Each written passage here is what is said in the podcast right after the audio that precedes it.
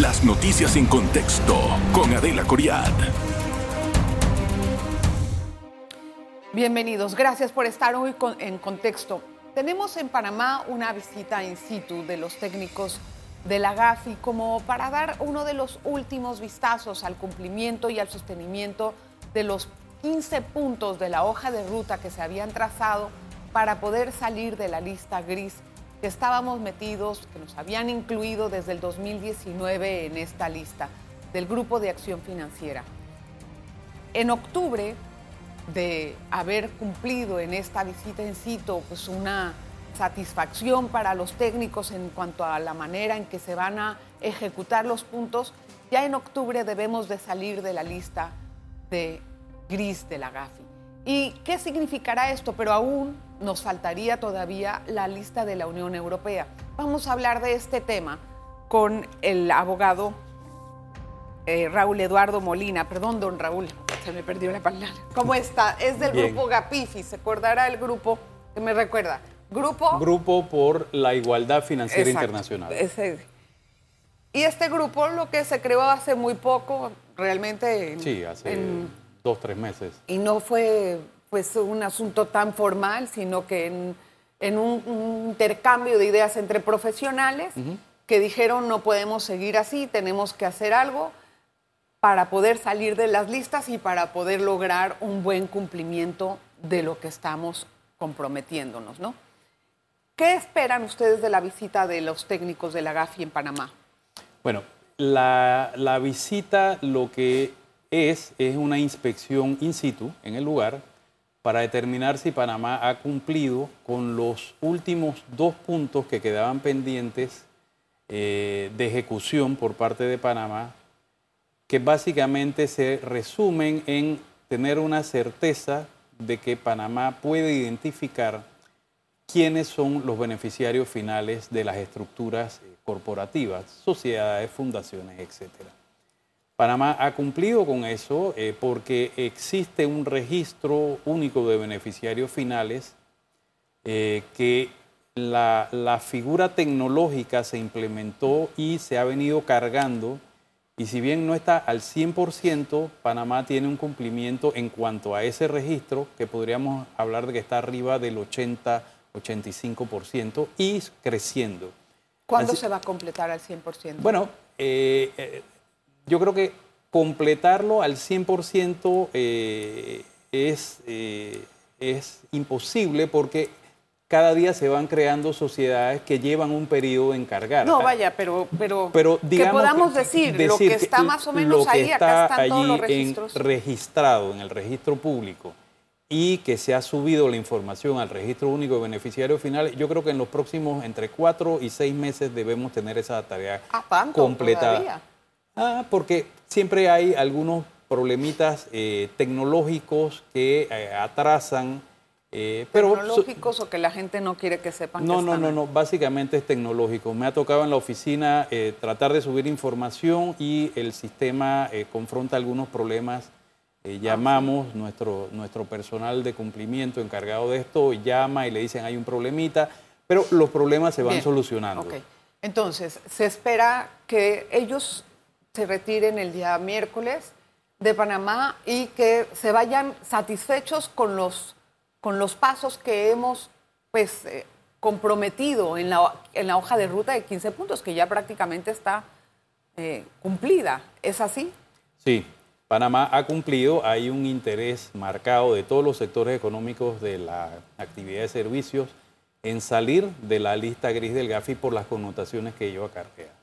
Eh, hemos cumplido en el sentido de que mm, este último paso, que era el registro de beneficiarios finales, está en ejecución, eh, ya es funcional. Eh, lo que falta por cargar es un porcentaje relativamente pequeño y darle el mantenimiento adecuado. Ok, o sea, pero ¿Qué, implica, qué, implica para nosotros salir de la lista gris? Usted como abogado, ¿qué le implica a los abogados y qué le implica al país? Bueno, lo que implica es que Panamá deje de ser considerado como una jurisdicción de alto riesgo, lo cual encarece, por ejemplo, las transferencias bancarias, las corresponsalías bancarias, cuando un banco localizado en Panamá necesita recibir o enviar transferencias al extranjero, eh, el estar en estas listas encarece esa, esa, esa actividad de bancaria internacional, además de que hace mucho más difícil para los bancos establecidos en la plaza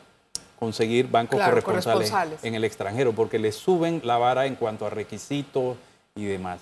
Eso es básicamente lo que, sumado al hecho de que ya Panamá no va a ser visto, eh, o las herramientas eh, corporativas de Panamá no van a ser vistas en el extranjero como una eh, herramienta procedente de una jurisdicción eh, Que, no coopera contra que no es el lavado de 100% dinero. cooperadora, porque realmente Panamá ha venido cooperando desde hace más de 25 años, Bueno, pero no coopera lo suficiente, por eso en alguna de acuerdo a los organismos ponen- internacionales. Vamos a hacer una pausa, don Raúl. Vamos a regresar con más. Hay que conocer también cómo vamos a salir de la Unión Europea y qué es lo que va a hacer, qué funcionamiento tiene el GAPIFI para poder ayudar a las autoridades a salir de estas listas. Una pausa. En breve regresamos con En Contexto. Estamos de vuelta con En Contexto. Gracias por continuar en sintonía de En Contexto. Hoy conversamos con el abogado Raúl Eduardo Molina. A ver, don Raúl, si bien es cierto que nosotros estamos aspirando a salir de la lista, también como abogados tienen un rol importantísimo para continuar garantizando que los puntos que nos hemos comprometido a hacer van a continuar, o sea, eh, haciéndose, van a hacerse de forma sostenida y verificable. ¿Cuál va a ser el papel de GAPIFI frente a eso? Bueno, GAPIFI se forma como una entidad, primero para servirle de apoyo al gobierno y para presentar nuestra protesta por el hecho de que la República de Panamá y su plataforma de servicio ha venido siendo vilipendiada internacionalmente. Independientemente que sí había cosas que había que modificar y había que ajustar a la normativa internacional, eh, sentimos que había una tendencia eh, a menospreciar a la República de Panamá y su plataforma de servicio. Y muestra de ello es el hecho de que, por ejemplo, cuando se crea Gapifi, Gapifi se crea porque hay un canciller de la República de Colombia que dice el Departamento de Panamá. Entonces, todos estos eh, agravios que habíamos venido sufriendo hace varios años, eh, nos reunimos un grupo de colegas y dijimos, ya, ya basta, Eh, esto no puede ser y esto no es por error que se venga diciendo sí, que... yo entiendo, pero que como los abogados son parte de este engranaje de revisar las sociedades anónimas, de crearlas, de hacer. Gapifi está exigiendo que, se, que no se vilipendee el nombre de Panamá, pero también debe de tener un rol proactivo en que ese nombre Lo no tenemos, se... lo tenemos. Pero ¿qué Ah, va a hacer como grupo para a ver, poder no- sostener y garantizar que los puntos queden en, en corrido, es- verificables? Es que aparte de eso que, que mencioné, está el tema de que el- las autoridades del gobierno, ojo, y no me refiero a este, me refiero a todas las administraciones gubernamentales, deben entender que para que las medidas y los compromisos que se adopten con organismos internacionales sean válidos y sean cumplibles, se debe consultar con el sector. Por- porque, porque usted no le puede pedir... Es verdad, don Rubén, eh, perdón, don. Eduardo, pero aún así, ustedes deben de tener también un papel garante para No, poder supuesto. llevar esto a cabo de una forma... eh, Es que, o sea, a ver, si no- eh, sí, a ver, sea- nosotros como profesionales no nos interesa que nuestro nombre se vea involucrado en actividades ilegales. Primero porque es una muy pésima propaganda y segundo porque nosotros vendemos reputación. Si una firma de abogados, si mi firma se ve involucrada en actividades eh, irregulares, automáticamente yo voy a tener una pérdida masiva de clientes que no quieren Es ver lógico. su nombre involucrado con una firma de abogado que está en, en- en malos términos con la justicia o con investigaciones adecuadas. Entonces, eso es importante mencionarlo porque a ningún abogado nos interesa estar involucrado en este tipo de actividades. Bueno, de todas maneras, ¿cree que las acciones de Capifi en alguna forma pueden entorpecer las relaciones que ya ha manejado el MEF y todos los las autoridades de Panamá para salir de la lista? No, al contrario, nosotros le hemos manifestado tanto al ministro Alexander como al director de ingresos, como a la licenciada eh, eh, Isabel Vecchio, que es la encargada de ver estos temas en el MEF, como a la superintendente de sujetos no financieros, así mismo como al presidente de la República, que nuestro interés primordial es que Panamá salga de las listas y en eso estamos dispuestos a cooperar. Sí, pero lo que buscamos también, los que buscan ustedes, es lo que yo entiendo, cambiar la ley 254, que es la que obliga... No, nosotros no pretendemos cambiar la ley. Lo que pasa es que, a ver... Hay que eh, explicar de qué es la ley antes, ¿no? La ley habla de que tienen que conocerse los beneficiarios finales y es la que establece el registro de beneficiarios finales, además de que establece otra serie de obligaciones, como por ejemplo que ya esto venía de una ley, la ley 52 del 2016, que obligaba a los agentes residentes a tener una declaración por parte de la sociedad respecto a quién lleva la contabilidad de la misma y dónde se lleva. Cuando se hace la ley 254, eso se eleva un poco la vara, creo que de forma apropiada, estableciendo que debíamos recibir una declaración y debíamos declararla a las autoridades locales, a la DGI, porque es temas de impuestos, ya sea local o internacionalmente. Pero una persona en el MEF decidió colar en la ley que además de recibir ese formulario jurado, es una declaración jurada de, de parte de la sociedad y sus beneficiarios, de quién y dónde lleva la contabilidad, decidieron establecer o incluir que los abogados también teníamos que llevar. ¿Que esa persona dónde trabajaba? En el MEF. Y hoy día trabaja premiada en París, en la OCDE. ¿Qué tuvo con que haber? con la mano derecha. ¿Qué pudo ahí? O sea, ¿qué pasó ahí entonces? ¿Es una persona que incluyó esto para satisfacer a la OCDE ganarse un trabajo o para qué? ¿Para qué? Bueno, yo no sé. Realmente no quisiera entrar en terreno especulativo, pero llama la atención que Panamá, no siendo parte de la OCDE y no habiendo funcionarios panameños en la OCDE por no ser parte de la misma, esta señora eh, incluye esto en la ley, renuncia y menos de un mes después ya está nombrada en París en la OCDE. Con el jefe de eh, temas no, no, un eh, conflicto de interés ahí. Por supuesto que lo hay.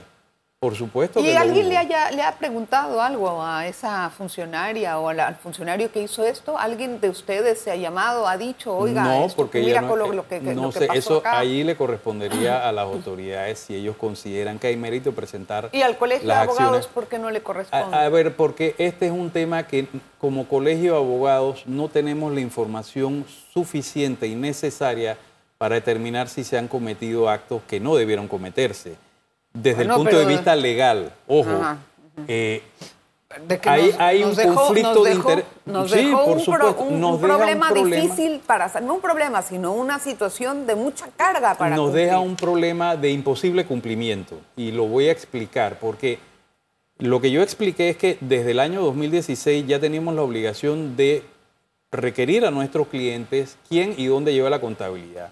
Eso en esta ley 254 del 2021 se establece el requisito de que se haga mediante un formulario con una declaración jurada y cuando nos lo requiere la DGI, pues le suministramos esa información. Sin embargo, esta persona incluyó en la ley que además los abogados tenemos que llevar los registros contables y la documentación de respaldo. Entiendo. ¿Y qué implica esto? El que no es contador no lo sabe y muchos colegas tampoco lo terminan de entender.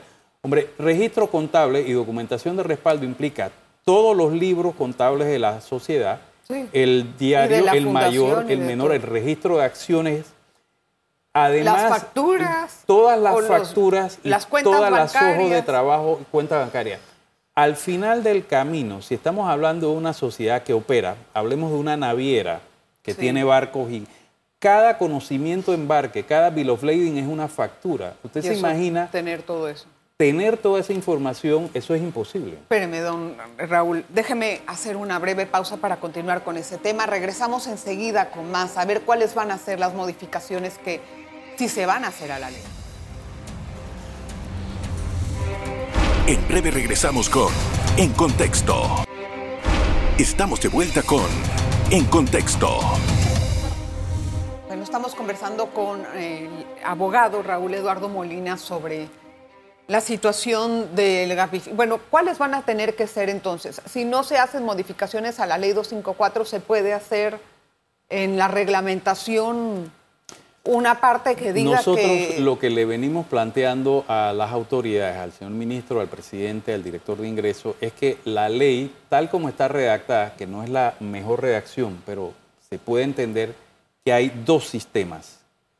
Un sistema es el que se venía aplicando desde el 2016, que es yo declaro quién y dónde lleva la contabilidad, dando detalles de esa persona y su dirección completa, porque si hay una investigación fuera de Panamá eh, por autoridades tributarias de otro país contra esa sociedad, tienen que saber a dónde está puedan saber quién y dónde está la contabilidad para hacer Pero la que investigación. exista, que sea verificable, luego no vayan a salir ahí con una oficina La otra que- opción que incluyó esta persona que le mencioné, eh, que el nombre no he mencionado y que está en París ahora mismo en la OCDE, es que los abogados llevemos la contabilidad y los registros contables, lo cual es imposible por lo que ya expliqué. Sí. Eso es demasiada documentación física y si es en formato electrónico se necesitan terabytes de memoria Entiendo para poder, que es mucha- lo cual es imposible. Entonces, lo que le hemos planteado al Ejecutivo es, la ley tiene dos sistemas.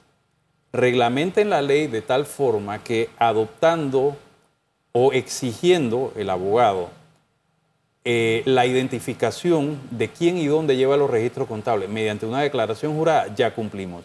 Y si el agente residente no cumple con eso, entonces ya entra en la obligación de tener los registros contables. Entonces, al- al- el- ponerlo en el reglamento salvaría la situación. Ponerlo en el reglamento aclararía las cosas. Entonces ya Y no es necesitan uno- hacer. Bueno, pero uno ¿por qué tanta laraca entonces por eso, Bueno, porque- Raúl? porque si se puede hacer en el reglamento, ¿cuál es el...? Le voy a explicar por qué la preocupación nuestra, porque la Superintendencia de Sujetos No Financieros y la DGI hasta el momento nos están exigiendo que demostremos que tenemos la Bueno, porque ahorita mismo información la contable y ¿Y documentación de respaldo. Ojo, pero la ley habla de opciones, no de, de que Ah. tenemos que tenerlo. Y el registro público, cada vez que se hace un cambio, nos exige jurar que tenemos esa Bueno, documentación. pero eso, eso es lo que está en la ley ahora. Sí. Me imagino que ustedes se han reunido con ellos. Nada más antes de que se acabe eh, este, este tema, yo quería entender cómo se va a sacar a Panamá de la lista de la Unión Europea, porque ellos tienen otros requisitos.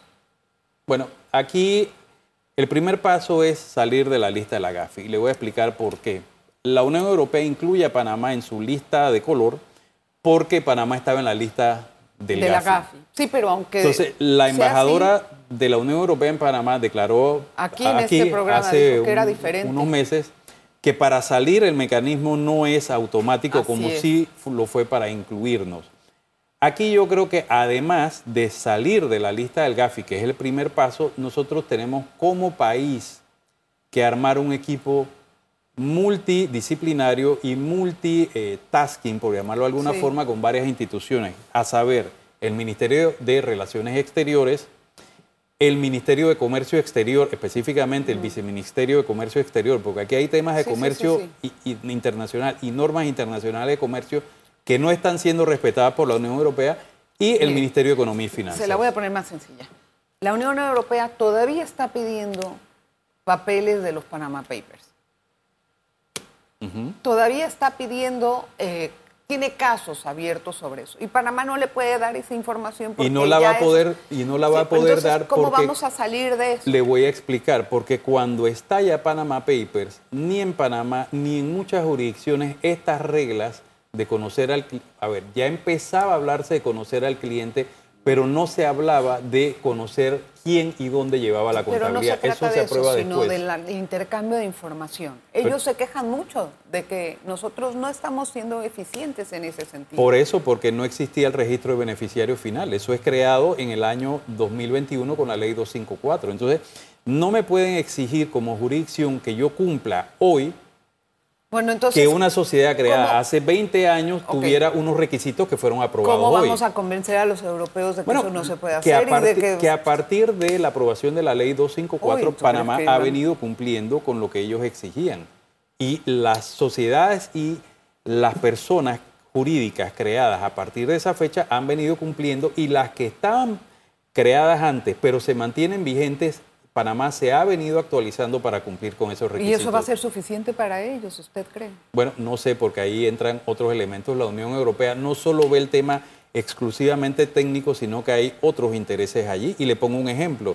La negociación del Tratado de Libre Comercio entre la Unión Europea y Mercosur está eh, congelado porque Francia determinó que la producción agropecuaria de Mercosur afecta a los intereses de sus productores agropecuarios. Y solo por ese hecho un tratado de libre comercio entre dos bloques enormes económicos está supeditado al capricho del gobierno francés. Sí, Europa, Europa ha llamado la atención a Panamá muchas veces acerca de nuestro sistema impositivo, que como que como nosotros tenemos pues, impuestos bajos, que son competitivos y que son muy atractivos, entonces sus, sus ciudadanos vienen y como quien dice, se refugian en Panamá y se quejan de que no les damos la información y de yo, que... Yo no sé de dónde sale que Panamá tiene impuestos bajos. El impuesto corporativo en Panamá es 25%. O sea, ¿usted sabe cuánto es en, este, en Europa? Bueno, depende del país. y 50 en algunos lugares, pero en otros lugares como Irlanda es 13%, en Hungría es 10%, que es parte de, la Unión Europea. Estoy de acuerdo, pero bueno, ¿a quién hay que ver, no? Bueno, es que, es que ese es el tema. ¿A quién hay que ver? Lo que sí es que para poder centrar la, la, pregunta es, ¿qué va a hacer Gapifi específicamente en la situación de la Unión Europea? Mire, Panamá tiene que crear reglas fiscales para beneficio de Panamá. Reglas fiscales que, uno, atraigan la inversión, que generen ingresos suficientes, y aquí yo tengo que mencionar un elemento que los economistas lo entienden, que es la curva del Laffer Subir impuestos no necesariamente conlleva aumento de recaudaciones. Además, no es la solución. Y no es la solución porque muchas o la mayoría de las veces espanta. la inversión y por lo tanto caen las recaudaciones. Lo importante es tener impuestos que sean de un nivel razonable, que no representen un atraco al bolsillo de las empresas y de los individuos y que sea fácil de pagar y de cumplir con ello. Porque si el impuesto es relativamente bajo, pero, cumplir con esa regla es muy complicado. ¿Qué va a hacer Gapifi para salir de la Unión Euro, de la lista de la Unión Europea? Bueno, esa decisión le corresponde al gobierno, no a Gapifi. Gapifi pero lo que, aporta, para aportar y Gapifi lo que aporta es nuestro conocimiento y nuestra opinión para que orientar en la medida de lo posible y de nuestras posibilidades al gobierno. ¿Ustedes pretenden un subsidio económico o un incentivo económico del gobierno? Para nada. Para nada. Nosotros lo que sí hemos venido planteando es que Panamá tiene que relanzar su marca como plataforma de servicios y reinventarse. ¿Y eso qué significa? Bueno, eso significa que tenemos que hacer leyes nuevas y hacer una labor de mercadeo internacional para relanzar el nombre de Panamá. ¿Y eso qué implica bueno, eso lo que, implica, lo que implica para el país, ah. para el país es un aumento en las inversiones, un aumento en las tasas de empleo, un aumento en las recaudaciones para el país. Eh, las recaudaciones aumentan, las recaudaciones tributarias aumentan en la medida en que aumenta la actividad económica. Entiendo. Bueno, para finalizar, ¿qué expectativas tiene usted de la visita en sitio que va a tener hoy? O sea, me gustaría que me diera una perspectiva de qué es lo que puede ocurrir, cómo pueden irse estos técnicos de Panamá. Objetivamente hablando, Panamá ha cumplido con los dos puntos que tenía pendientes de cumplimiento. De la 15, de la, de la, hoja de 15 de, la hoja de ruta de 15 puntos. Así que, objetivamente hablando, Panamá debe obtener una opinión favorable de esta visita in situ para que en la próxima reunión plenaria, que es el mes de, octubre eh, oficialmente Panamá salga de la lista eh, gris del GAFI. Ojalá que sea así, don Raúl. Esperemos que así sea. Que así sea Nos queda pendiente el tema con la Unión Europea entonces. Ahí vendrá y me cuenta. Gracias, don Raúl, por estar en contexto. Muy amable. Gracias por estar con nosotros y gracias a usted siempre por su audiencia.